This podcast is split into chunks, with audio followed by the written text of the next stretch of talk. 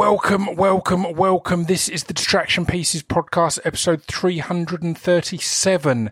This one's been a long time coming, guys. I've had this guy on my list since day one, and one of the early guests was his sometime musical partner, Killer Mike. Um, and actually, on that on that day, I'd originally spoken about interviewing both of them one after another, but because of the way things went, I didn't get to start the interview with Mike until about 1 a.m. Um, at their hotel.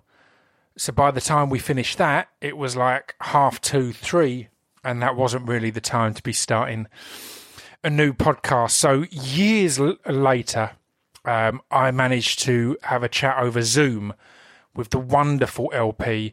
I've been a fan, as I mentioned in the podcast, m- my fandom of L goes way, way before Run the Jewels.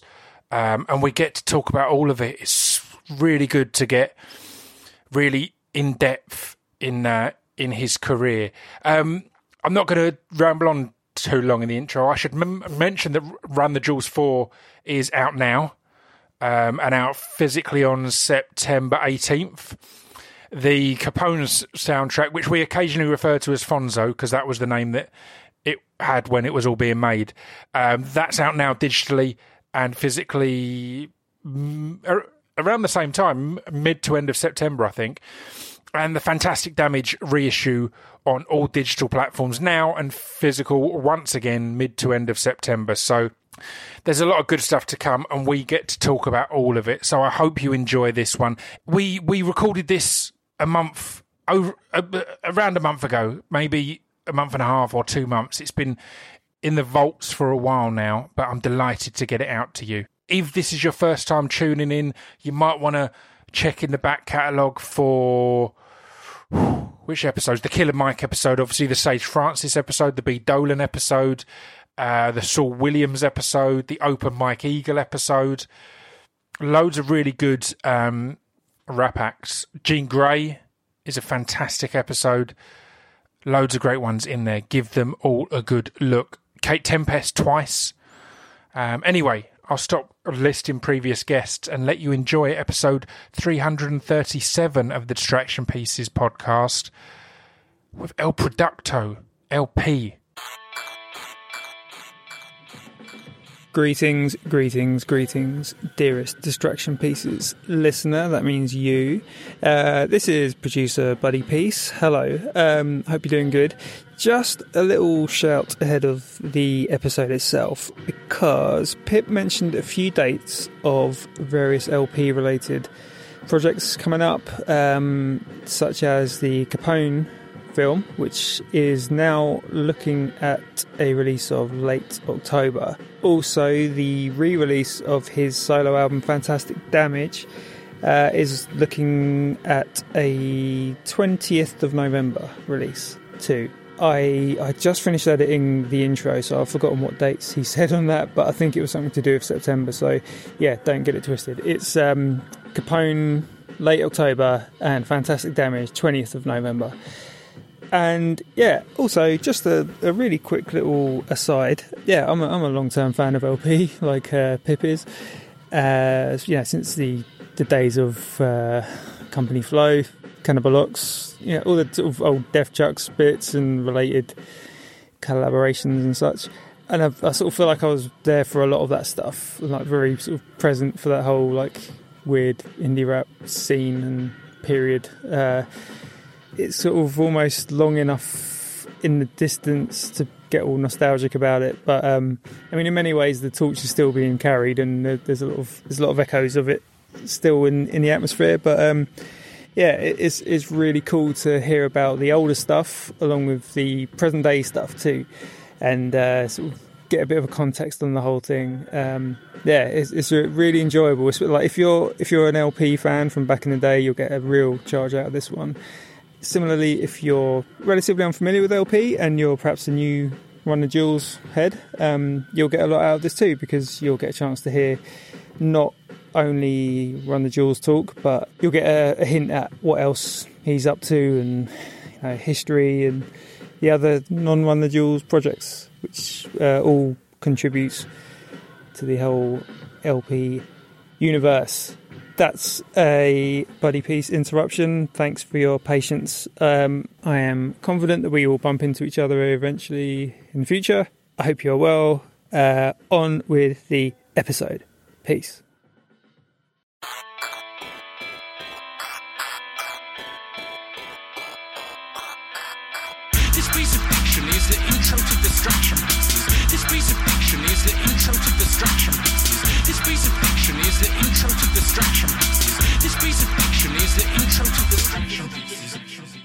So I'll get started. All right, how you been?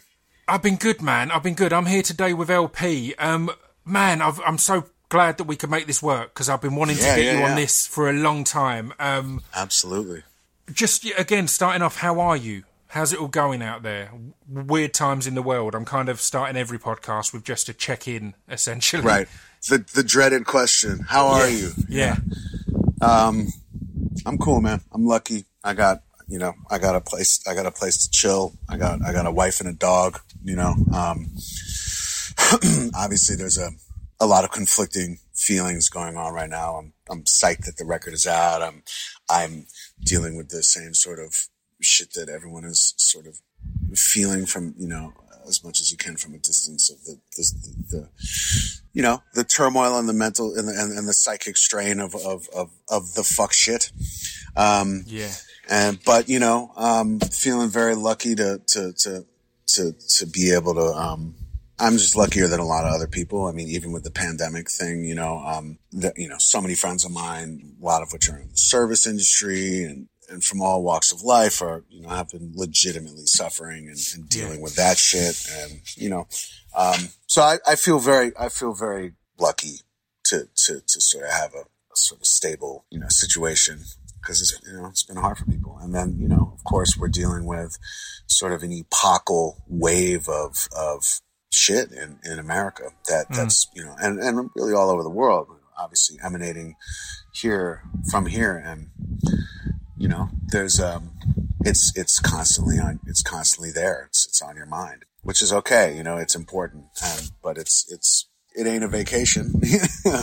Yeah. it's you know it's it's it's something that is um is real um and something that is sort of present in my mind in my head and that i'm i'm sort of thinking and moving but i'm good i'm good Yeah, I feel again. It's it's it's it's interesting times. It it it's fascinating and bizarre watching the way it affects every walk of life, like every every, every kind of area. Anyone who's working in any area, and you've had a couple of releases essentially in this time, or things that you're involved with, and there's so much I want to talk about in this chat because my Sure. fandom of you goes back like t- t- 20 years. Um, I've been I've been you. I've been along for the ride for a long a ride, but uh, let's fuck off any kind of linear timelines to start with, and start with something that you've had very recently that I've been excited about. Now, two of my mates are a director called J- Josh Trank and an actor called Tom Hardy. And oh you know josh okay I know Cool. both those guys, and we've got a group Awesome. message, and they were so hyped when you came on board to do the score Yeah, yeah, for Capone. yeah. And it's a weird one because we've now not had a UK release of it yet, so Really? I've not seen any of it. I, but I've hmm. just yeah, I've been excited about it f- for a long time. How was that to get involved in, and how was that to to do the? Was that the first f- film score you've done, or have you done others? I I did a film score I think in 2004 or 5 um, for an indie film called Bomb the System which was a Yeah. which was the first time I had ever done a film score and the last time I had done a film score. So Yeah. um This must have felt d- different, though, right? With everything you would have learnt in that time, or your career in that time is so. There's going to be Sure. so much difference there. Yeah, for sure. I, I, I, I you know, it, it was much different. The first one was sort of um, came came because the director was a huge fan, and he was he was sort of putting temp music in his in his movie, and it was all my instrumentals. And then he was just like, "Fuck it, why don't I just reach out to this guy and see if he'll he'll actually create something new?" And I I did, you know, and it was great, and it was sort of got a taste of that process a little bit, and I really enjoyed it. Um, it's something that I wanted to do. You know, I, I, I grew up on film score music. And, um, the first piece of vinyl I ever bought was the Star Wars, you know, film score Yeah, when yeah, I was wh- however old, you know, a child. so this was really amazing to get involved in. It was, um, you know, I've been always thinking in the back of my mind that would be something that I would do again, but I never really pursued it. It wasn't like I've, I, you know, obviously I've been busy doing, doing my own shit. And, Yeah. um, but because it was Josh who I met and knew through the Fantastic Four film, um, the, the infamous Fantastic Four film that, that, you know, Yeah, that fucking, you know, destroyed his life for, you know, for a couple of years. But he, Yeah. he, he reached out to me when that film was done and he wanted me to score the, the end credits of that film, Right. which I did. Yeah. And that was great. And we became friends and we stayed friends. Um, and I was sort of friends with him through that whole period of time when, you know, when he was essentially blacklisted from, from Hollywood. You know, he had a, he had a, Yeah. he got a raw deal for sure. A lot of it was, you know, it was complicated and it was tough. And he was a young, you know, really young director when all that, you know, went down. And I think that it was really scary for him to, to be confronted with like, you know, one year you're, you're living your dreams and you've got, um, you've got the world at your feet and, and, and you're getting all this opportunity that you dreamed about. And the next, you can't get anyone on the phone anymore, Yeah. you know, and, during that time, we became really close. I, I kind of understood what it was like. I understood what it felt like to, to lose everything. I kind of was able to give him a little bit of like, Hey man, like, you know, this shit fucking happens, you know? Yeah, yeah. Um, and, and, and, you know, I like the guy. He's incredibly intelligent and funny and, and, um, and, and well meaning and also like, you know, has, not the type of person who, who looks at it like the world is the problem. You know, he was, he was, he was, you know, honest about like his own sort of like growth and what he needed to do to grow and all that shit. And, you know, when he, I, you know, sorry. Um, when it came sort of time for, I remember sort of talking with him during the whole period of time when he was trying to figure out what his next move was. And he started to talk about writing something and I was like, man, that's exactly what you should do. You should fucking write something that's small and personal to you and that you can, you know, go back to the, the art of it and, and it will save you. Cause that's, that's what happened to me, you know, and, and it was sort of the only advice that I could ever give anybody. It was like, you know, um, Yeah.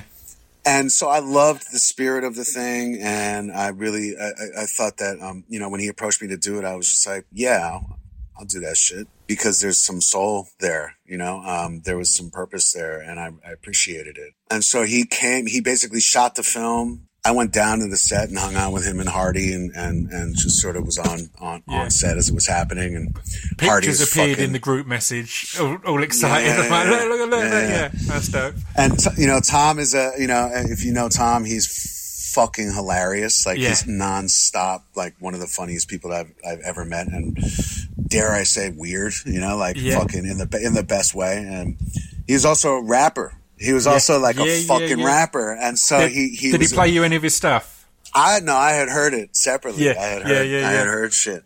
And so he was like in the Run the Jewels, you know. I think Josh turned him on to Run the Jewels, and so he was like, you know, there's like video of him like in in full Al Capone, like you know, full full Al Capone costume and makeup, like just fucking dancing to uh "Oh Darling," you know. Amazing. Like, it, it was it was really funny. So it was cool to hang out with them on set.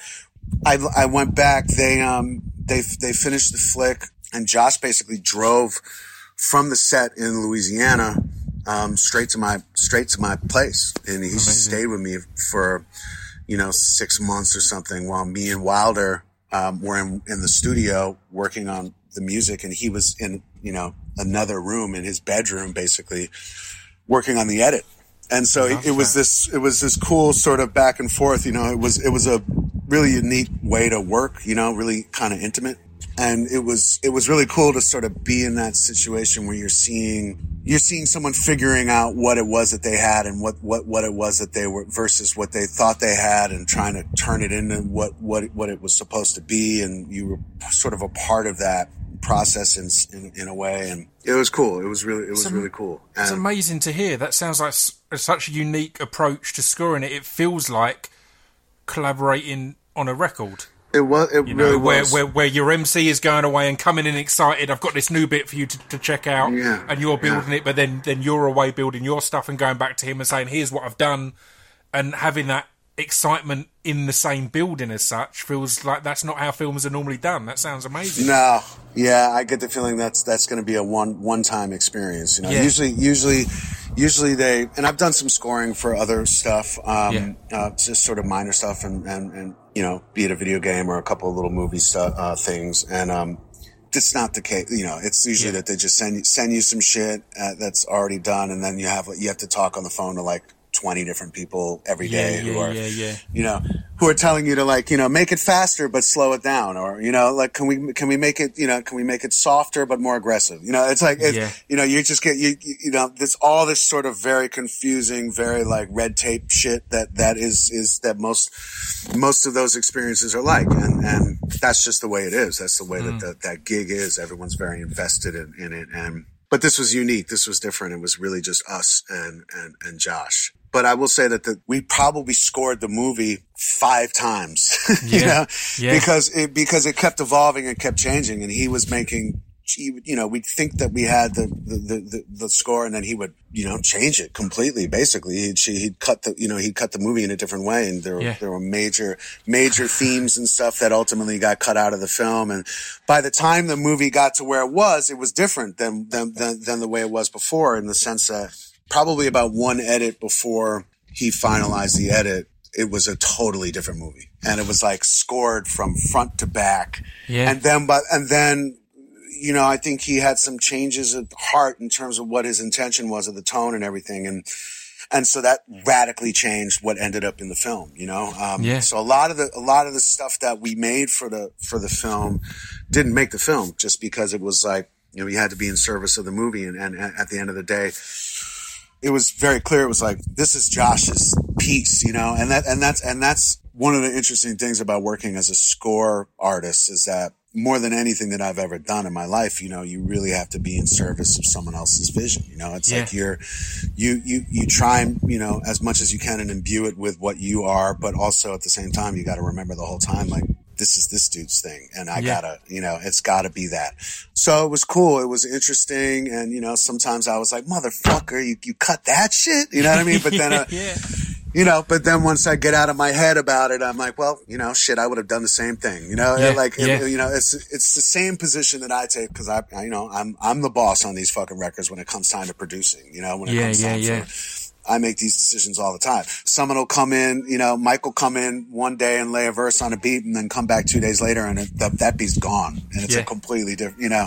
And so I can't, I'm, I'm kind of like, I can't really bitch about that because I know that when, you know, at the end of the day, that's, that's what sort of being at the helm of, of something entails. And so it was, it was really interesting. I mean, there's, just going through that and and just trying things out and thinking that you had it nailed and then going back and realizing no it's got to change. And and you know also like I said we were edited we were scoring as he edited.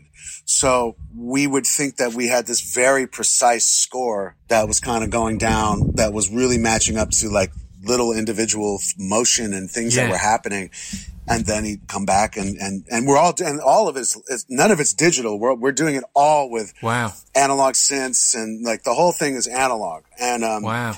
so it's this thing where it's like if you change 30 seconds of a fucking scene, Jamie has to go back in and fucking, you know, and, and, Yeah, and yeah, re- yeah. really rearrange everything. So that said, I mean, that's not anything but just saying it's a really interesting process and it's something that um, I will do again, I'm sure, was sometime. gonna say, I mean, do you- you know.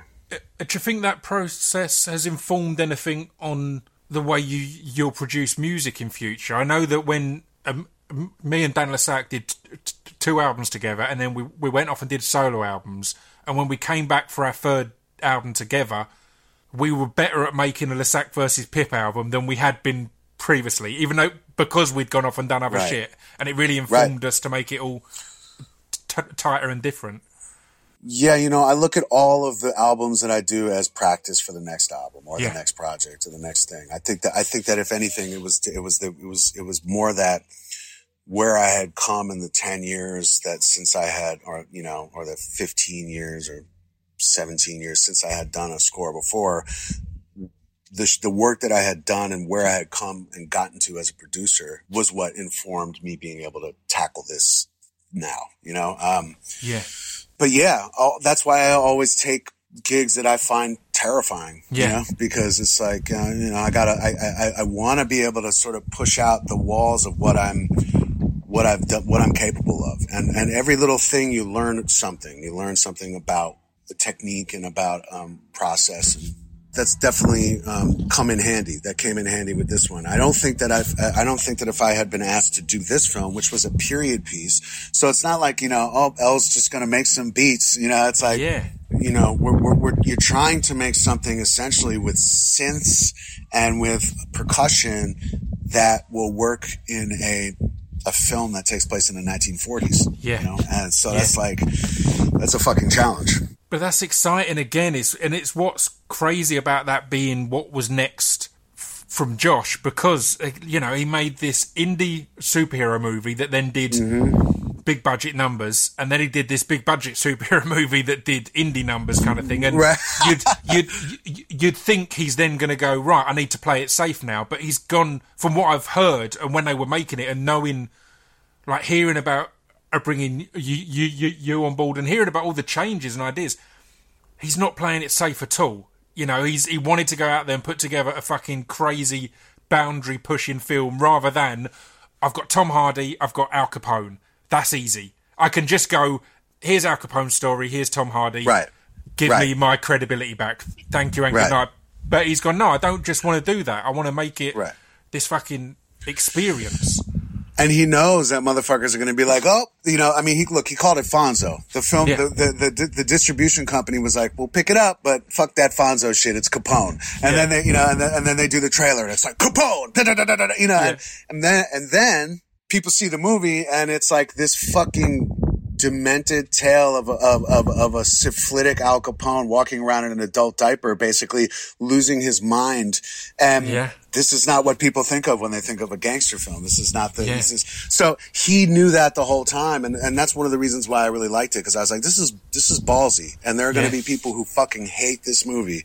And there are going to be people who really, really appreciate that this is a, a, a, a, t- a different tone, a different, you know, this is a, I think that at the end of the day, it's going to be looked back on as something that was really dope. And because, um, you know, what, regardless of whether or not it, it, it hits you, it's beautiful and it is, um, and, and it's fucking weird, you know, and, Yeah, and that, yeah, and that's yeah. the shit that, that's, that's the shit that I come back to, you know, personally, you know, so that was one of the reasons why I was sort of, you know, I was proud to be a part of it because I knew that this dude was taking a risk. And like you said, that's not exactly the safe bet. That's not exactly like, oh, my, my, car- my career's on the rocks. Let me, let me, let me make a movie where Al Capone is shitting in his bed, you know? Yeah, yeah, exactly. Well, speaking of coming back to weird shit, the first time I saw you live was at a holiday camp by the seaside in England. It was a, a hip hop festival called Deadbeat. And it was the fucking the weirdest shit. It was right. It was before all tomorrow's parties and all these others had started to do these cool little events in holiday parks. So it was this weird idea of putting a, a load of indie rap and alternative rap acts in a place where the week before it was all kids having their ice cream. Yeah. And it was amazing. Do you have many memories of that? Because again, I, I always kept thinking that must have been w- weird for the Americans to be like, where the fuck are we? What's what's going on here?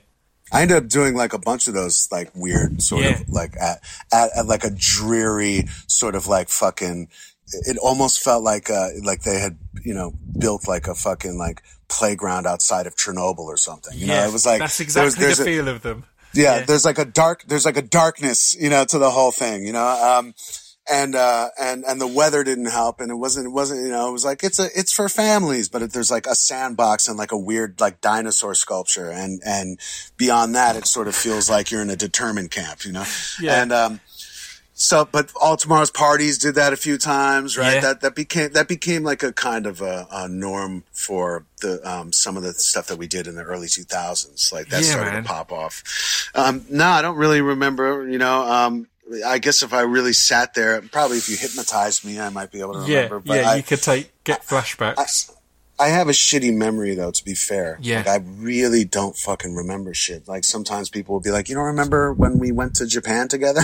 and I'll be like, uh, you know, I, I know that that's should be a memory, but Yeah. you know, I Or- think I'm probably, you know, I'm I'm similar. I was preparing this, and I thought I think it was 2002. I'll start researching it, and then I thought, the fuck does it matter if I research it? It, it's, it was roughly, it was early 2000s. I don't need to get exact on this shit. Um, like I'm gonna be like, uh, uh, excuse me, if you remember, it was Yeah. Tuesday. You know, I'm not gonna, you know, I don't even know what year it was. Yeah, but, but but that was it because at that point over here, this was kind of pre social media blowing up, pre Right. easy access to music online. So over here, it felt like company flow and and, Oh, and all cool. the stuff that that led up to this was right.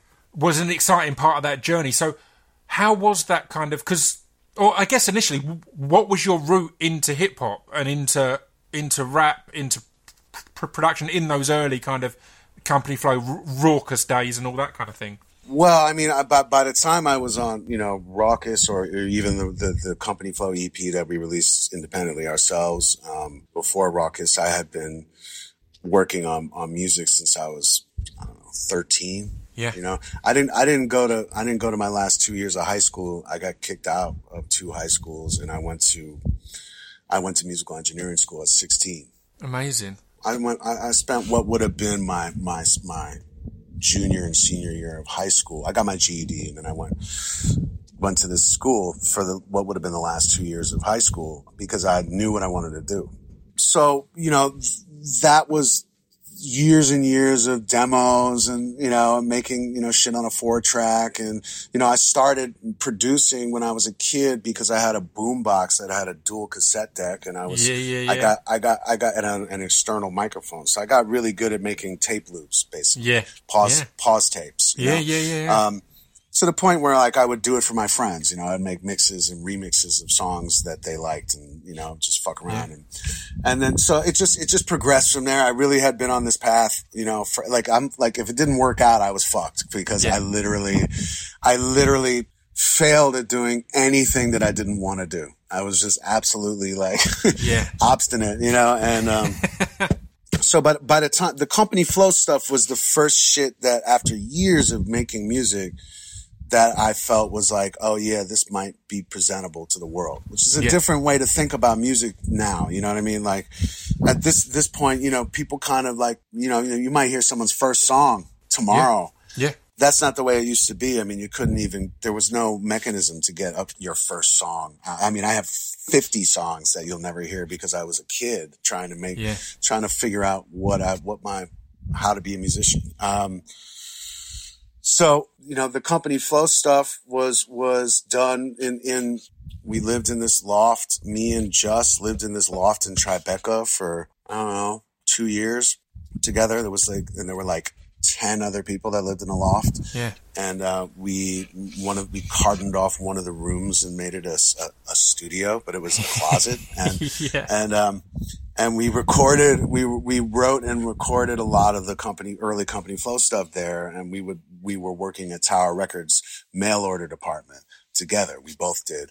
Jus was in the was in the room that you were you know had access to computers. You had to wear like a like you know some slacks and a shirt and I yeah. and they and they and they stuffed me in the back with like the the the, the like the work release dudes, you know, um, doing like uh, you know just packing up CDs and sending them out to the mail order because that was how people got CDs. They just did Tower Records mail order in America, and I'm personally probably responsible for like. 20% of like the Bone Thugs and Harmony CDs getting sent out, you know, to the world. And during this whole time, we would, we would work and we would, we would take our money and we would go at night, we would record. So it was this sort of slow process of being like, oh shit, we're, this is dope. We're onto something here. And, um, we just started collecting songs with the idea that, well, we'll get a deal. We'll get a major deal or we'll do something. We'll go to a label and we'll get a demo deal, maybe, you know, something, you know? Yeah. Um, yeah. And um and it just dawned on us that that like you know you didn't have to just put one song. We were the thought was we'll we'll do a single and we'll put it out and then uh and then that'll get us a deal. And then i think it was like literally like last minute decision like wait a second we could put like eight songs on this piece of vinyl. Like Yeah, why yeah, don't we yeah. just do that? And that's what we did. And then we and then we illegally you know we we we used tower records mail order to send it out all over america you know next day delivery you know, but you know, he all he had to do was was punch a couple numbers in in, in the one room, and then I had to wrap it up in the next room and send it out, and we just we just dis- I love it. disseminated our fucking like little underground fucking music. Um, it, you know, you're a DJ in Florida, like, and and and we met you at at some stupid Gavin fucking festival, not festival, but like whatever. You know, they used to have these things that you would go to, and, and everyone would get together and you'd hand out your demos and stuff. You were getting that shit like next day, next day air, you know? Um, Love that shit. that ultimately turned into us um, getting a distribution deal with Fat Beats, um, who was a fledgling company at the time, but were were people who really already supported us through the record store, and and that ended up blowing up. You know, we sold you know probably a hundred thousand copies on our own. It was unheard of. No one had ever Yeah. done that. It was it was independent. It was all it all blew up through word of mouth. You know, it was like we made our name going up to Stretch and Bobbito and freestyling and and and them playing the music and then playing the demos and, and so it kind of just started from there man uh, Was there ever a point where you wrestled with if you were going to be on the mic or on the production? no Did you feel at any point that you had to choose, or was it always like, no, no, no, I can, I got this, I got this all covered? the only reason i ever became a producer is because i wanted to be a rapper Yeah, so i was never it was never a choice for me it was literally just because i didn't know anybody who made music so Yeah. and, and i wanted and i wanted to make music um, and i wanted to rap over my music so yeah, No, it was always the same thing for me. It was it was always in service of of, of that. Um, my father was a musician and piano player, and so it was something that I was like, you know, that was from the beginning. It was like, no, I'm I'm trying to make fucking beats for me to rap over, and that was Yeah. that. So both of those things um, gelled at the same time, and um, Company Flow was the first album that I did, which was like me producing front to back, and but no, uh, uh I love that because I, I love when things are born of of necessity, like like because because your production to to fast forward a, a, a little bit, we had like one tower records over here in London, and that's where we'd go to get like the rap imports.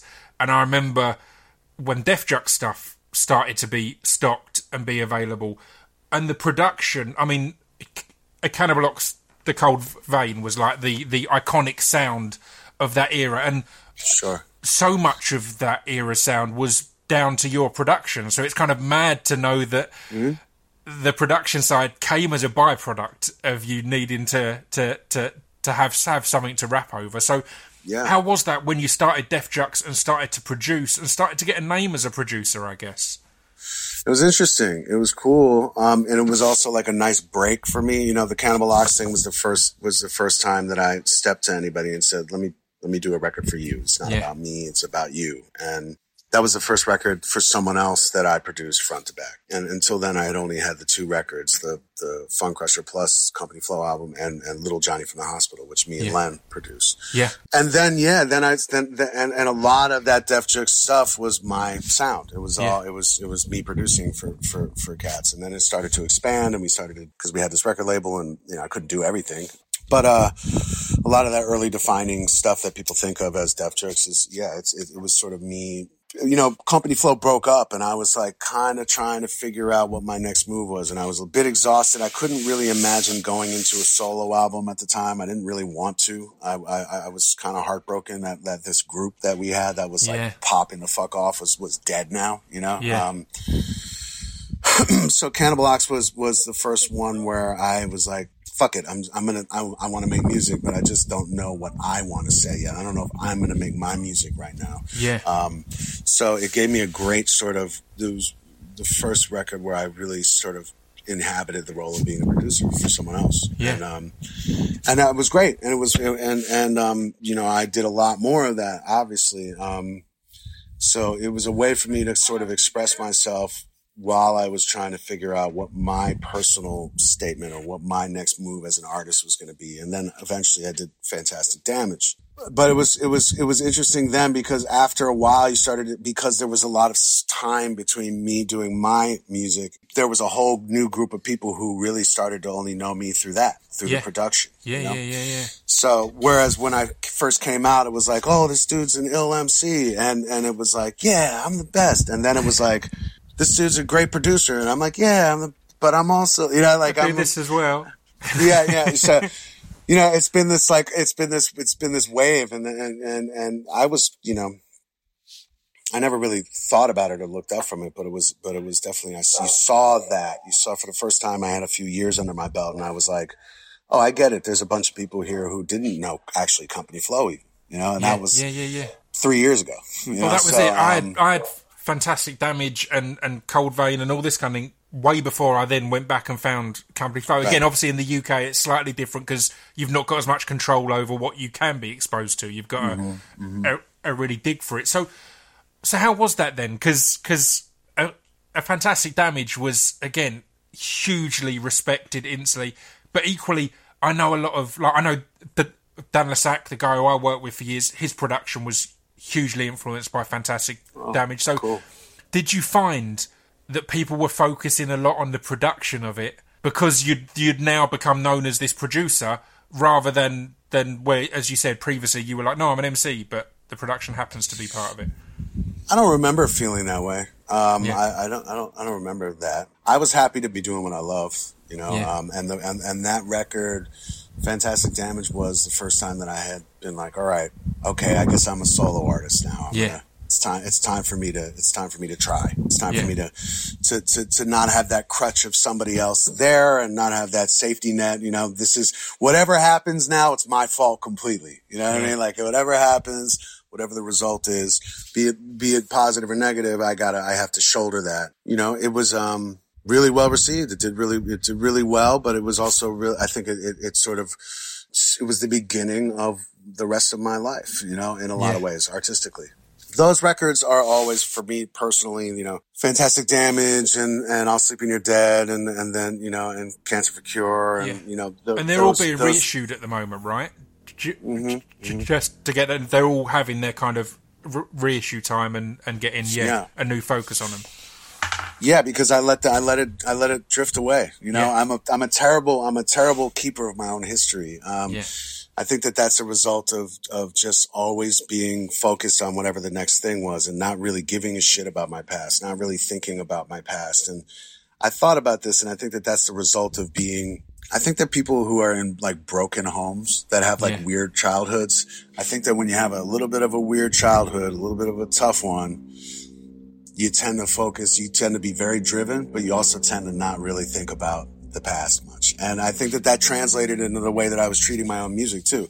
I never wanted to, I never cared. I wanted to be known for the last thing I did. I wanted to be known for the next thing I was doing. Yeah. And, um, one day I woke up and realized that there's a whole generation of people that didn't have access to these records. And, um, if it was up to, if it was like left up to me, I probably would have just let it just fucking drift off into the ether and just, you know, like, ah, fuck it. Don't worry about it. Here's Run the Jewels, you know? Yeah. Um, and, uh, Fat Possum and Matthew Johnson and Fat Possum were the ones that convinced me and wrote a check to me for, to do it. And, um, and I was like, all right, fine. Yeah, I guess, I guess that's good. I guess it's good to have this stuff out. I, I, I don't listen to it anymore. You know, I don't, I don't really think about it or listen to it anymore. Like, just listening to Fantastic Damage was, you know, is something that I haven't even done in, in a decade until Yeah. until I dropped it again. I had that recently. I had to, I, I, I re-released my, or, or for the first time, released my first early record on vinyl, and because of that, because it's my label, I had to, I had to listen to test presses, Right, make sure it sounds right. good, and it was uncomfortable listening, man. Because again, I'm exactly the same. yeah, I'm, yeah. I'm, I'm not into my old shit. I'm kind of, it's, it's, I can. It was good to hear bits of it. I was like, oh, that's cool, but it's always about what you're doing next and what the next thing is, and it's it's a weird one because you're aware that pretty much everyone else who's heard of LP has l- probably listened to that record more than LP has in the last Oh, 10 for years, sure. for example. And I- For obviously, sure. producing it, you might have gone back and forth a lot because that's. But on my side, because I was all lyrics, I'd hand it over, and Dan would be spending hours listening over and over again. There's literally everyone who's into any of my music has all everyone's heard it far more than I have because Yeah, totally. Yeah, and, and you know, I you know, if you're in a if you're in a place where like you you're you think, I you know, there's ups and downs to that, you know. uh, But but the truth of the matter is is that yeah, I cringe when I listen to the shit. Not because I don't understand. I have to be very forgiving with Yeah. myself because Yeah, yeah, I'm. I'm. I'm a I'm a perfectionist, and I and I always feel like I'm I'm getting better. I'm growing. I'm always in my mind is always in it, you know. And um, constantly working to just be just I don't feel like I've reached where I, where I will be, you know. I think that the, I think that music is this evolving journey and you're always kind of getting closer to being able to to to say what you want the, the translation between what you're imagining in your head versus what actually gets done gets a little bit closer and a little bit closer and your skill set changes. And so I listen to this shit and I, I almost can't even get into the frame of mind as to what I was thinking about, you know, patterns and cadence and lyrics. And, and I have to really like just let it wash over me and just appreciate it for a moment. And that's just, it's hard for me. I, I, I'm not like a particularly self celebratory personality. You know, Yeah. I, I'm I'm I'm more of a self-critical personality when it comes to music. You know, I I drive motherfuckers crazy when we're working on projects because I'm just like I'm the first in the studio and I'm the last out the studio because I'm you know this is this is it for me. This is my life. This is this is obsession essentially. So obsession. And um Yeah. so yeah, but it's been interesting. It's been interesting. It's been cool, and and and also knowing that yeah, none of this shit was on any streaming services, and so that Yeah. means that it basically didn't exist.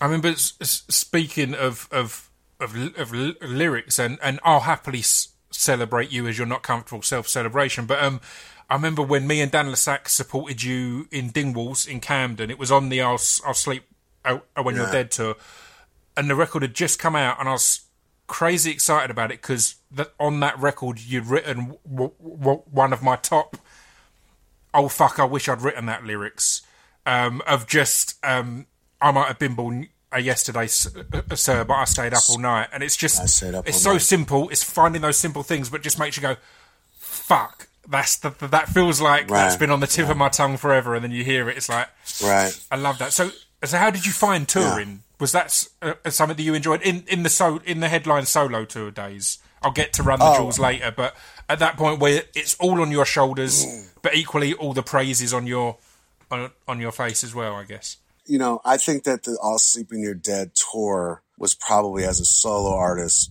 my favorite sort of performance that we that we had done. You know, in terms of there was conceptual, you know, um, and you know, it really felt like um, finally I had music that was you know, I had worked to kind of create music that wasn't just, you know, my whole my whole artistic sort of scope in being a lyricist or being a, being someone who makes songs has been to cut away the fat, you know, to get to try and work towards getting to something that was a little bit um, more elegant, you know, every time. And you and, and and I look at it, and, you know, and I look at my my catalog, and it's like, all right, well, fucking company flow was like 79 minutes long or something because it was just literally everything. We had first album we wanted everything that we thought and said and, and did out there. We just it had to be that. Yeah. and then you know and then fantastic damage was like you know 70 minutes long. And then as you see the records that get shorter and shorter and shorter i'll sleep when you're dead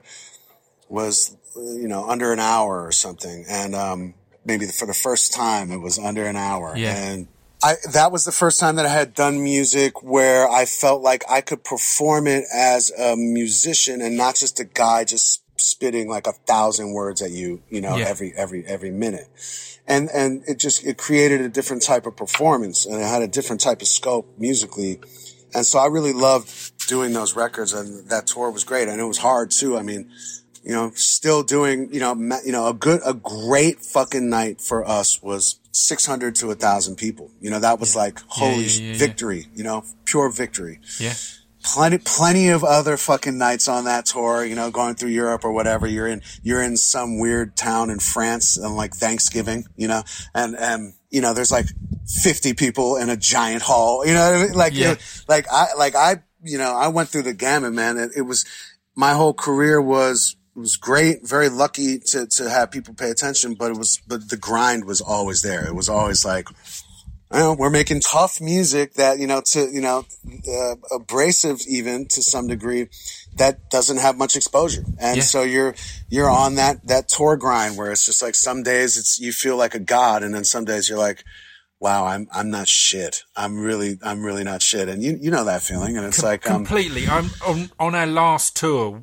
We'd have nights that were two, three thousand people, and we had one night in Italy that was 12 people, like literally 12 sold tickets. And I don't think there was any comps either. I think it was literally the Right. full 12 and it was, yeah, Yeah. but it's, again, it keeps you grounded as well, right? If, if, if you've got Oh, the right outlook on it all, it makes you go, all right, well, uh, we're not going to have a whole tour of screaming fans and adoration. We're going to have a little bit of, of, of remembering where you come from.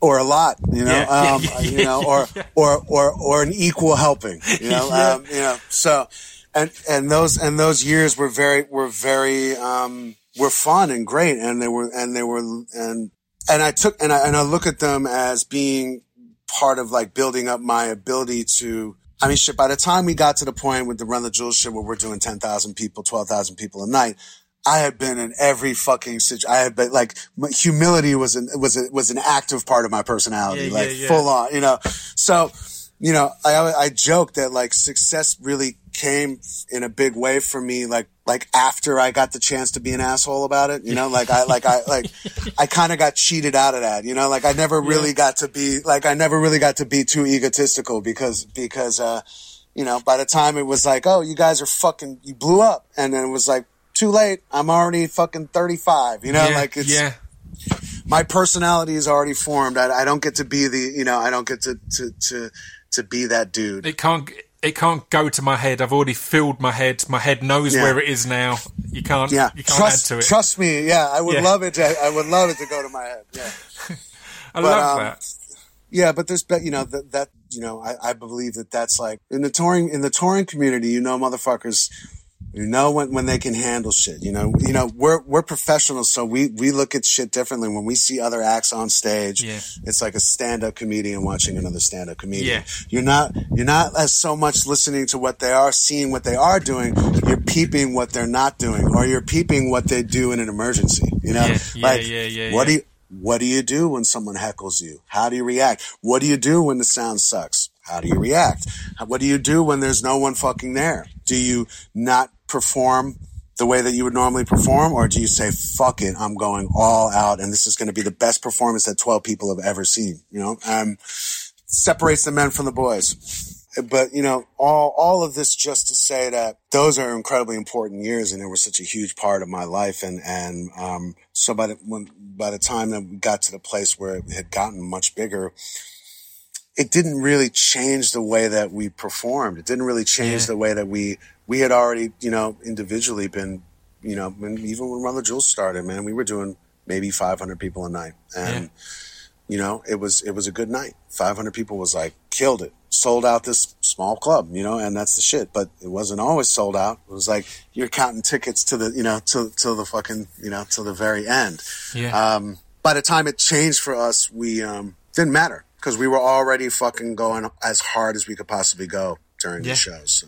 I love that. So, so, so let's let's kind of go back t- to the start of of, of Run the Jewels because I really early on in Run the Jewels, like when the first Run the Jewels had come out, I had had you and Mike on my on my old radio show um, in the UK, and the reason I was early on that curve was because y- your production on Mike's r- rap music album was just it's I feel it's one of the classic rap tracks and particularly the title track I think is one of the classic synergies of a producer and a rapper just getting on the same page knowing where they're going not being just here's a beat and someone's rapping over it and not being Yeah. here's a producer who's getting in the way of the vocalist you know that Right. happens as well in production at times it can be too Yeah. much of a battle and a competition it felt like it all came together perfectly so so how was it working on that album and was it that kind of seemingly natural synergy that made you go well we need to be doing this as a thing why is this not a thing Right, right. Yeah, I mean, it was it was that natural, um, Yeah. and it was really humble. I mean, Mike came to Brooklyn, and we were just worked in my. I had a room in my apartment that was set up, and we would we just worked there, um, and it was and it was really easy, and it was and Mike was you know really trusting of me, which is a big deal for a producer. You know, you can Yeah. you can do stuff with people, and you can dedicate your time to people, but but there there are certain people that like Mike told me like I want to be produced. I want I, I need someone who's going to give a shit and who's going to tell That's me great. like why don't you do this? Why don't you do this? So it was very much like we're working the songs out together. And, I love that um, because particularly in, in indie rap or any alternative rap, someone to be able to rein people in because as you stated earlier, at points it's here's fucking 18 bars where no one's taking a breath and it's a lot to take in as a listener and it's it's great as an MC because you're saying here's everything I can do. Here's all my stuff. Whereas at points if you can have someone who'll go let's maybe ease off there or let's take a breather there let's pause uh, uh, let's give them a chance to pause or give them a chance to dance or whatever else rather than Sure. here's my here's my lyrics take them in Right, right, and and and you know, by that time, I had I had some experience under my belt, and I I, I was ready for. I, I you know I wasn't really. So let me correct myself. I didn't think that I wanted to go in and produce an album with. I didn't think I wanted to do that for anybody. Yeah. I had just gotten out of the whole Def Jux thing, and I was kind of like getting back on my feet. I had signed a deal to do another solo record, and that allowed me to get an apartment, and like you know, yeah, yeah, I had.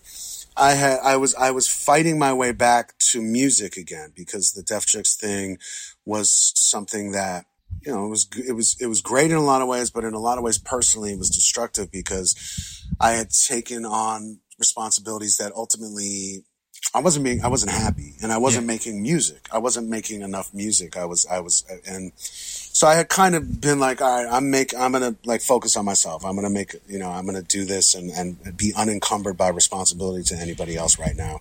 Um, and then Mike came along, and that just was undeniably, you know, it was just undeniably dope. And I was just like, all right, fuck it. And so we we went in. Um, and I don't think it was at that point that we were like, we should do something like Run the Jewels. But I think that more so it was, I love this dude. This is fun. We're getting amazing results out of our collaboration here.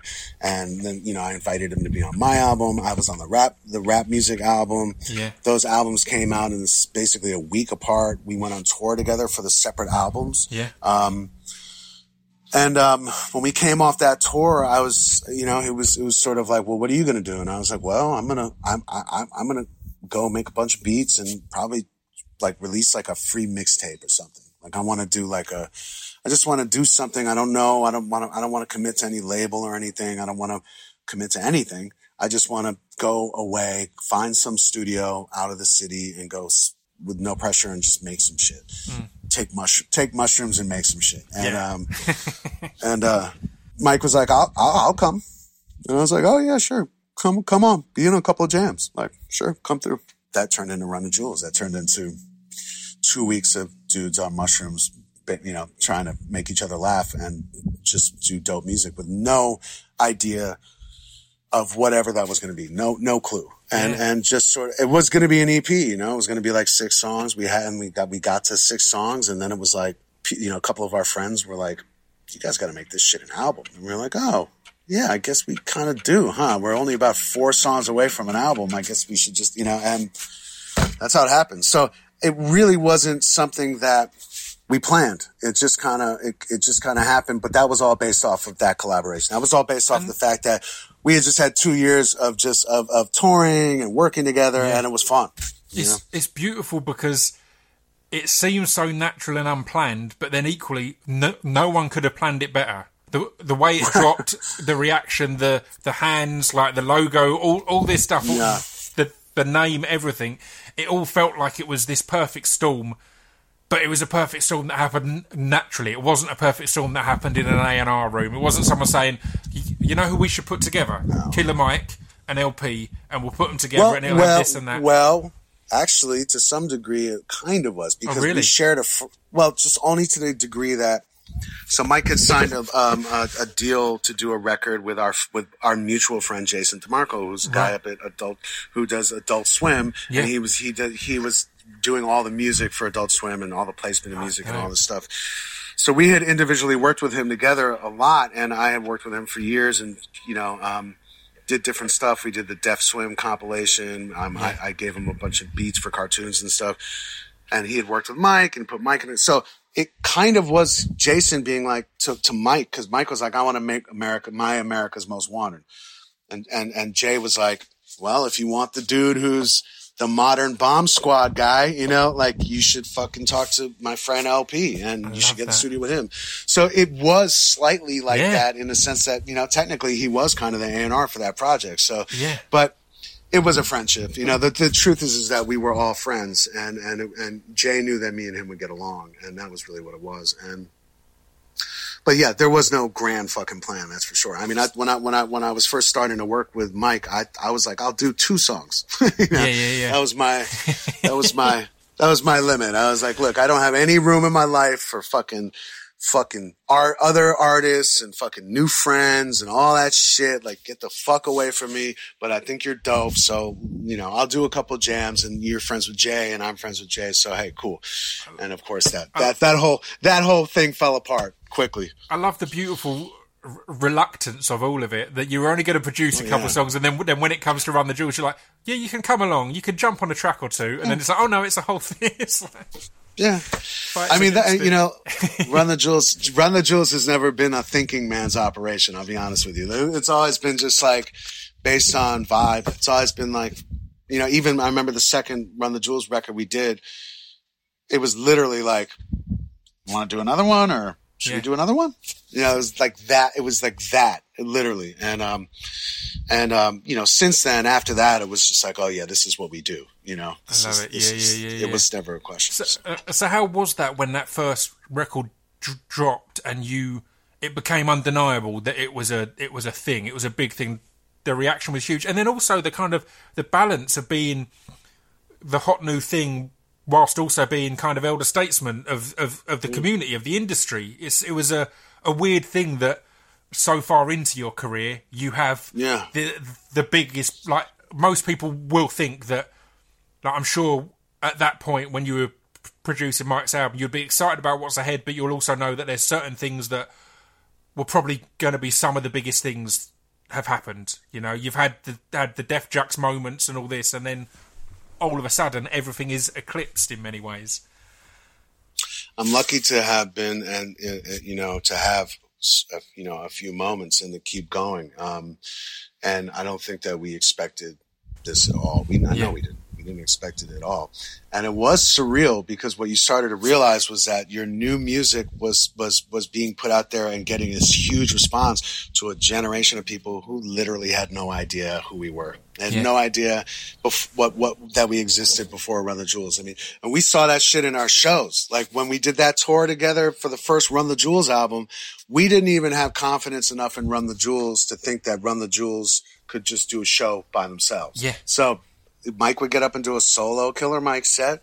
I would get up and do a solo LP set because because that was the draw, right? Yeah. And and we knew and and then we'd walk off and we'd come back five minutes later and do a Run the Jewels set, and that was when the room exploded. Yeah. And and we had our fans for we had our fans with each of our stuff, but then there was a whole new group of kids, and they were like patiently waiting for Run the Jewels to come out. It was almost as though like they didn't know that it was the same fucking dudes. Like, don't you like we we didn't even change our clothing. Like we're the same guys, and they just didn't know the music until Run the Jewels. And so that first record was when it's, we started to dawn on us. And then people started doing this and we were like, wow, this is, this is kind of got something here. This is special. And, um, the reaction is crazy. So it was weird for us. Like you said, we, we, we've been around forever, but all of a sudden, that wasn't what it was. All of a sudden, we were the hot new kid on the block, and Yeah. you know, which is ironic when you're 35, you know, and um, and uh, you know, 36 or whatever, and um, so it, it's been crazy and it's been amazing and and you know i think that we're almost like fucking like astronauts man like you know i think that me and mike are in, to some degree in uncharted territory Yeah. and um that being said we've been humbled and blown away the, the entire time. I mean you're not going to meet two guys who are who are more aware of how lucky that that is you know? Yeah. like we we don't take the shit for granted at all. And um if it were to all to go go away tomorrow, it would still have been fucking amazing and this amazing like journey and but we're fighting for it to to not go away because you know when you get something that's joyful and when you get something that's allows you to connect to people and like you know um you fucking fight for that shit. So we fight for it in the in the music. We fight for making the best music that we've ever made. Every time we get in, it's like no, I don't want to fall. I know that everyone wants thinks we're going to fall off. I don't. Yeah, I like. Yeah, yeah. No, no, we're not. We're not going to do it. All right, go in there. And, and if we do do it, it's our fucking fault. You know. Yeah. If we do do it, it's our fucking fault. You you you mentioned you know a reluctance initially, kind of on a no new friends type thing. I've got to this point in my career. I'm not I'm not looking for new new rappers, new new partnerships. I need to kind of preface this because I remembered again. I've got a story that I've not really told anyone. I don't think, but on my solo record, I had a track called Introduction where Tr- Travis Barker played the drums on it. Oh shit! So cool. so after that, I was working on a next a next solo record, and I was in the studio with Travis in his studio, and the idea that we had was I would play him stuff in his headphones, and he would play along, but play anything other than the beat that's there. And two of the Right. and two of the tracks I played to him, or or one was a Run the Jewels album, and one was off the off off rap music. So Dope. it was Dope. then dope to then see a couple of months or a few months later to see on Instagram or whatever you guys are in the studio working on Run on Run the Jewels 2. So Yeah. how was it to get to work with people like Travis and Zack de la Rocha and Josh Homme, all these people who aren't g- g- going to have been the natural indie rap collaborators, if you know what I mean. All these people who are from Yeah. d- different worlds and can, can bring something different, can bring a different experience. I guess. How was how has that been to have Run the Jewels open that up in some respect? It's been it's been great. I mean, look, you know, these are all sort of relationships that come from either me or or Mike, and these are these are, but like everyone that we work with is a fan. We're fans of. They're a fan of ours. Um, but you know, I've I've been lucky enough that my music, the way that I think, you know, the way that I do shit, our music, um, appeals to you know, look, man, you know, you talk about someone like, you know, Zack de la Rocha or Travis Barker. Those dudes are hip hop heads. Yeah. Like those dudes are 100%. full on 100% hip hop fans, period. Like that's that. And, and, you know, and we're fucking, we're rock fans, you know, and, and, yeah, yeah. um, so I love, I delight as a producer, um, being able to pull people out of their world and, and combine them in ways that aren't necessarily expected. You know, I mean, I've been lucky enough to work with a lot of people from a lot of different genres that I admire and listen to their music, even going back to like, you know, the solo records when I was, you know, brought in like Mars Volta and Trent Yeah. Reznor and, and Yeah, you know, yeah, yeah, Cat Power and, and, to me, that's always my twisted little like joy and playground of like, well, what if I put these fucking two people together? Like that would be insane. How could you know? How could you make that work? But of course, my the other thing is is that it only is insane to people who have never heard it before. It's not insane to musicians. Yeah. it's not crazy. It's not crazy that uh, one of the nastiest drummers in the world would drum on a on a, on a, on a piece of music from a genre that he is in love with. You Yeah. know? So Yeah, yeah. it's just I think it's just a matter of these relationships, and we just have have cleared the cleared the path and just been like, come on in, like, and all these collaborations are all sort of due to friendships and and and who's around and kind of like you know um it's all been organic it's not been it's it's very rarely has it been us sort of cold calling or reaching out to people that we don't Yeah. have a connection to Mavis Staples even we had a connection to because Mavis had reached out to Mike years ago to- as a fan based on rap music, I think. And um, so really, there's no one that we've worked with. Um, you know, Homme, I'm friends with. Um, you know, Zach, I've been friends with for 20 years. Um, Yeah. You know, Boo was Mike's friend, and now is like one of my friend closest friends, and and uh, you know, just such a fucking amazing person. Everybody who's involved in the record are just people in our lives that we, you know, um, that we love and respect, and and in in some way, and you know, 2 Chainz is, is, is, is, is Mike's dude from Atlanta, but 2 Chainz is like a huge Run the Jewels fan. You know, he like let it be known. He was like, he was, and, he, and, and according to Mike, a huge El-P fan, which I was like, oh shit. shit. You know, white, you know, I think the quote is white boy can rap. Um, and I was, and, and you know, and you know, so he was like, "Hey, if you want to do something, let me know." And you know, so it's all sort of like it's all in service to the sound. It's all in service to the song. None of it is really, none of it is really um, has ever really been get the person and then decide what to do. It's always been we're doing something and and and then let's let's you can sort of hear someone else be involved. I love doing that because it mixes it up the results. You don't know what's going to happen, you know, Yeah. and that's why that's like that's like that's what Run the Jewels is too. Every single song we do, we just cannot control or predict what the other guy's going to say. Yeah. So we so it's it's just everything. All the results are a surprise every time. You're like, oh shit, I don't know. Yeah, I, I, I love that. Throughout your whole career, it's felt like you've approached a rap career or a, a, career in, in, in rap, obviously including the production everything, like a good DJ. Because a good DJ at a good hip hop club or whatever will bring you the shit that you want, but then also throw in that one thing that you're like, oh, what? I, I don't know what this is. Like, where's this come from? And that's what it always feels with a Mars Volta coming in there or or whomever else. And as I said on the Run the Jewels records, every time I'd look at the who's on the upcoming album, there'd be a couple of names that I'm like, oh yeah, that's my shit. But there'd still be a Sure. couple that I'm like, I don't know who that is. I'm gonna I'm gonna find something new here. I'm gonna uh, learn something new. So yeah, has that been a conscious thing? As said, to kind of as soon as you realise that you were making people music that people are going to hear, to serve them a bit of what they want and then a bit of what you want in the mix, if you know what I mean. I'm pretty much just focused on serving what I want. Yeah, I love that. But good. but I stay grounded because I'm such a fucking fan of music. You know Yeah. what I mean? So I th- I think the trick is just trusting that you're the biggest fan of music in the world. And Yeah. so, you know, trusting that you have taste, trusting that um, whatever you do present to people, it's gonna it's gonna be tasteful and it's gonna be respectful. And, and but I do believe that you have to keep the audience out of it to some degree. If you if, Yeah. if you're obsessed and, and, and, a fan of music, then that's enough. You are the audience. You know, you just Yeah. have to remember that and you have to trust that.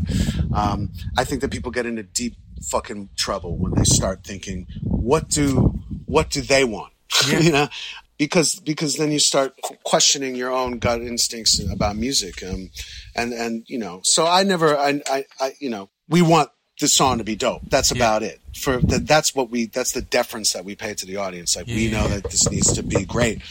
And, uh, and the rest of it is just sort of like, you know, um, I'm getting the chance to create my own little world here. So, you know, I can't, you know, I'm going to take that chance. And I just, and the only criteria is don't fuck it up. You know, look, there, there are, the truth of the matter is, is that it takes a certain level of taste to even do these types of collaborations and not have them be fucking corny. Yeah, you know, like you, you know, you could you could list you know ninety percent of rap rock collaborations. You know, Yeah. Uh, are traditionally traditionally completely misguided and, and, and, and, and everybody taking like their the worst elements or the most or, or the most basic elements of what they think the other person wants to do or hear or whatever it is and everyone's confused and they're trying you know I don't know you know hey No, I feel that's, ya. that I com- that's just that's just the truth Yeah. that's just the truth and you know uh, feel you. The track I worked on, or the track I had Travis dr- dr- drumming on, was produced by Danny Lohner um, of Nine Inch Nails and all sorts of other stuff.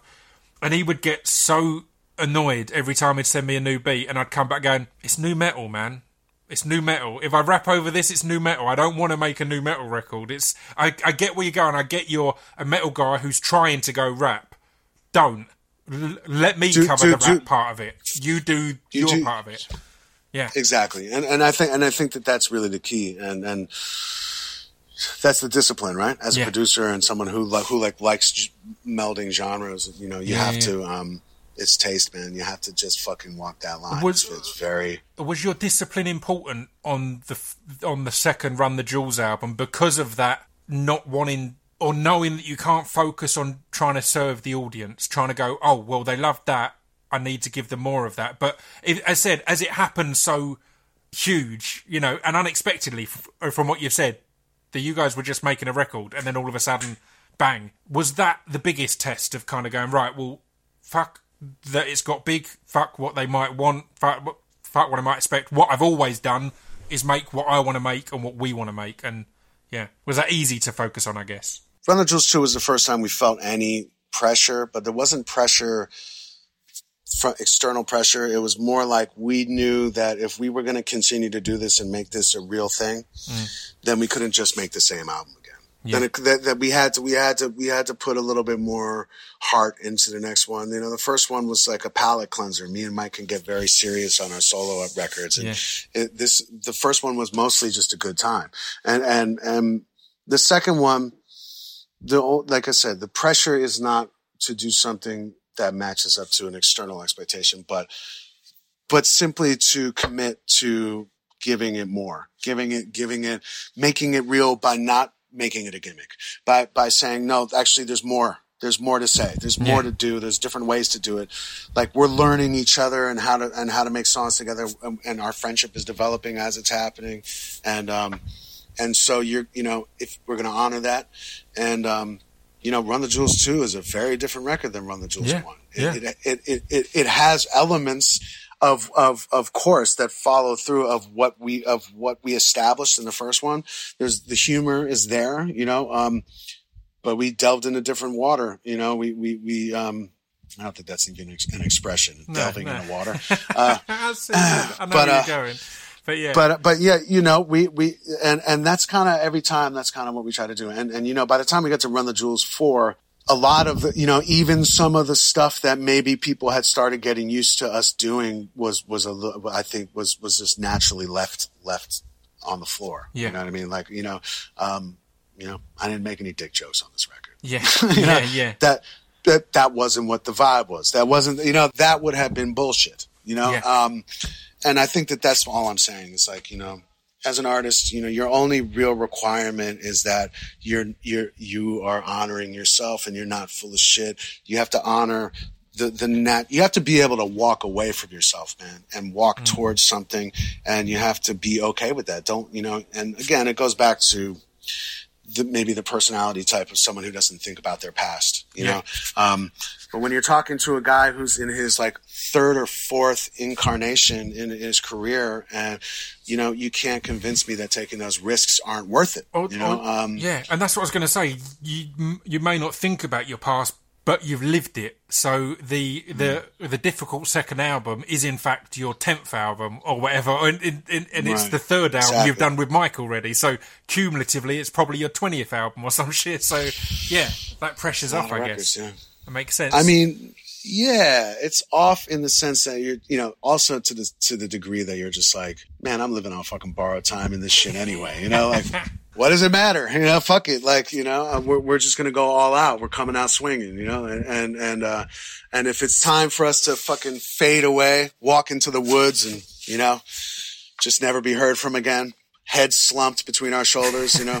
Um, so be it. you know, a, a, a little, a little commemorative statue, you know, in the in the village square, maybe. But, but you know, then fuck That's it, just so the be it. hands, a statue that's just the hands thrown up. Just the hands, just the hands, but just sort of sunken into the ground, you know. Um, you know, and fuck it, man. You know, uh, it is what it is. The, the, what what I won't do is go out like a fucking sucker. What I won't do is go out like, yeah, I just I got I, got, I desperately wanted to cling on to whatever was happening, and so I I lost the fact that the thing that got me here in the first place was not giving a fuck. Yeah. So to to kind of wrap things up, as we've been been going a while now, I've had plenty of your time. Um, I mean, looking back now, it's a blessing that you didn't try and force a dick joke onto on onto Run the Jewels four because by the time it came out, you released it early and for free because of everything that was going on in the world, and it was it was bizarre. It felt like it had written it'd been written in reaction to what was going on in the world. I guess that's a testament to how little things have changed and how this isn't a new movement. It's the culmination of many years. But how's that been? Because releasing a record in these times would obviously be weird anyway, but releasing a record that relates to them so much is a whole different ballgame. Yeah, it's been a little surreal. Not gonna lie. I mean, like you said, it, it was. It sounds like it was written as a reaction. The the, the difference is it was written as a reaction to the to history. Yeah, yeah, and, and unfortunately, history keeps repeating itself. There's there's no goddamn good reason why um, Mike quoting Eric Garner should apply directly to someone in 2020. Um, that's a tragedy. And the fact that that connected and, and a lot of the stuff that was said on the record connected so viscerally to what is happening right now is nothing but a, but an indication of, of, of, of the, the perpetuating tragedy of, of society right now. And unfortunately, um, that's the case. Uh, that being said, it's been incredibly moving and incredibly, um, it's been moving to see it connect with people on this level. And I, and I, and I think that there's a frequency that people have in mass kind of tuned into that is sort of the frequency that me and Mike were on and have been on when we made this record. And it just sort of, they, they just sort of went like this Mm. right at the, right at that time. And this record was this record in 2019 when we finished it Yeah, yeah. um, this before we mixed it, but you know, this record was the result of, of you know two two men's friendship um, and and the, and everything that we thought forever, and we didn't have any designs on it. You know, if, if we're if we're up to me, this this would just be the like I've said before, and it, it would just be like the the paranoid ramblings of annoying old men. Basically, that would be my preference. Like that would be yeah, like yeah, yeah. you know, like the day that these records don't mean anything to anybody is is a fucking great day for humanity. And then me and Mike are gonna go make you know a, a, m- make a fucking album about you know donuts or something. I don't know. We'll we'll we'll we'll, we'll make an album about you know a funny day Yeah. that happened. Yeah. and you know, and that'll be great because uh, you know we love making music and uh, but it's been surreal, man. It's been, it's been, I'm conflicted about it a little bit just because of what it means, you know, just because of what we are saying about the fact that if what we're saying is really connecting that hard, it's just sort of affirmation that, that, that, that this is real, you know, and, um, and at the same time, there's an honor, but we feel very honored to be taking into people's hearts and to, and to feel like, there are plenty of records that are dropped that have dropped around this time, and not all of them are connecting in the same way, and they're connecting for different reasons, and will connect down the line for different reasons. You know, Mm. yeah, yeah. Um, so for our record to connect in a positive way is really important. You know, you don't want your record to pick up on the frequency, and everyone looks at it, and because it feels it feels like of the moment, but but it's actually giving making people feel like shit. you Yeah, know? yeah, yeah, and yeah. and the, the the cool thing about it is that it's the the response that we've gotten is that it's been motivating or it's been healing for people and and that's all you can ask for in that situation. You you can't you can't control any of it, you know. Um so you know, I'm proud of us for at least being, you know, not proud of us. I'm happy that the record is doing something for people in a positive way. I love that. I love that. So, so what's ahead for El-P for Run the Jewels? What's the plan going forward? Do you want to score more more movies, or what? Or what's the focus? I don't know yet. I don't know yet. I mean, I think I'll score more films. I'm, I'm just going to kind of sit around and wait for the right one to pop up um, and see what happens with that. I'm not, um, you know, in terms of Run the Jewels, we, you know, we're we're just sort of seeing what happens. I mean, we released the record and now we can't tour for a year, Yeah. so it's sort of uncharted territory a little bit. We're doing videos and stuff, and we're figuring that out now, and and um, we'll probably make some more music and. Um, and I don't know. I'm just really, I'm just chomping at the bit to get out there and perform. That's Yeah. really what I'm, what I want to do. So hopefully that'll, that'll clear up. And we're working on different things. You know, we're seriously working on a, um, creating a movie. We're going to do a Run the Jewels movie. Yeah. So we're going to Sounds do our great. Fucked up version of the Blues Brothers, you know, so, um, I love that. um, yeah, yeah. So I think that me and Mike will be creative partners for a long time, and it'll take different forms and do different things. And in the meantime, we're not going to, you know, we're just, we're not going to put any label on it. Just see what happens. I think. I love that. The episode that you two were both in, in heavily of trigger warning, I thought was was perfect. That feels like the start of a, a fucked up Blues Brothers type type relationship and film. So Yeah, you've got yeah, that yeah. shit. On luck. Well, thank you very much for your time, man. It's been it's been Yeah, an man. absolute pleasure. Absolutely. Thank you so much.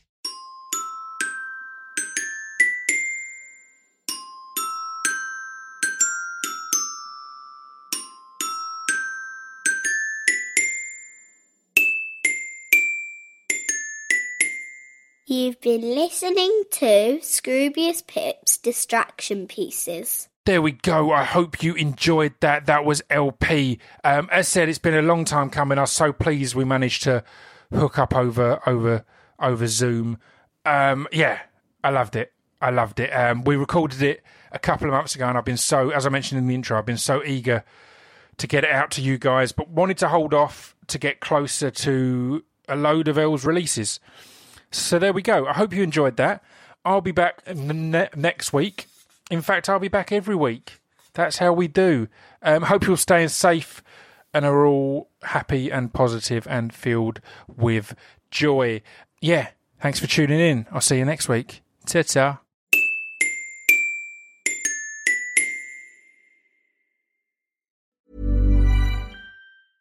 The biggest names in tennis are coming to Paris for the most anticipated Roland Garros in years. Tennis Channel Plus is your place to watch. Stream every court from your phone or smart TV live in HD. Experience three weeks of unparalleled tournament access as the world's top players in tennis face off against each other. Will the veteran champions continue their dominance, or will a fresh face emerge to challenge their legacy on the clay courts? Daily live coverage of this epic showdown begins Monday, May 20th. Don't miss a matchup. Stream it now with Tennis Channel Plus to be there when it happens.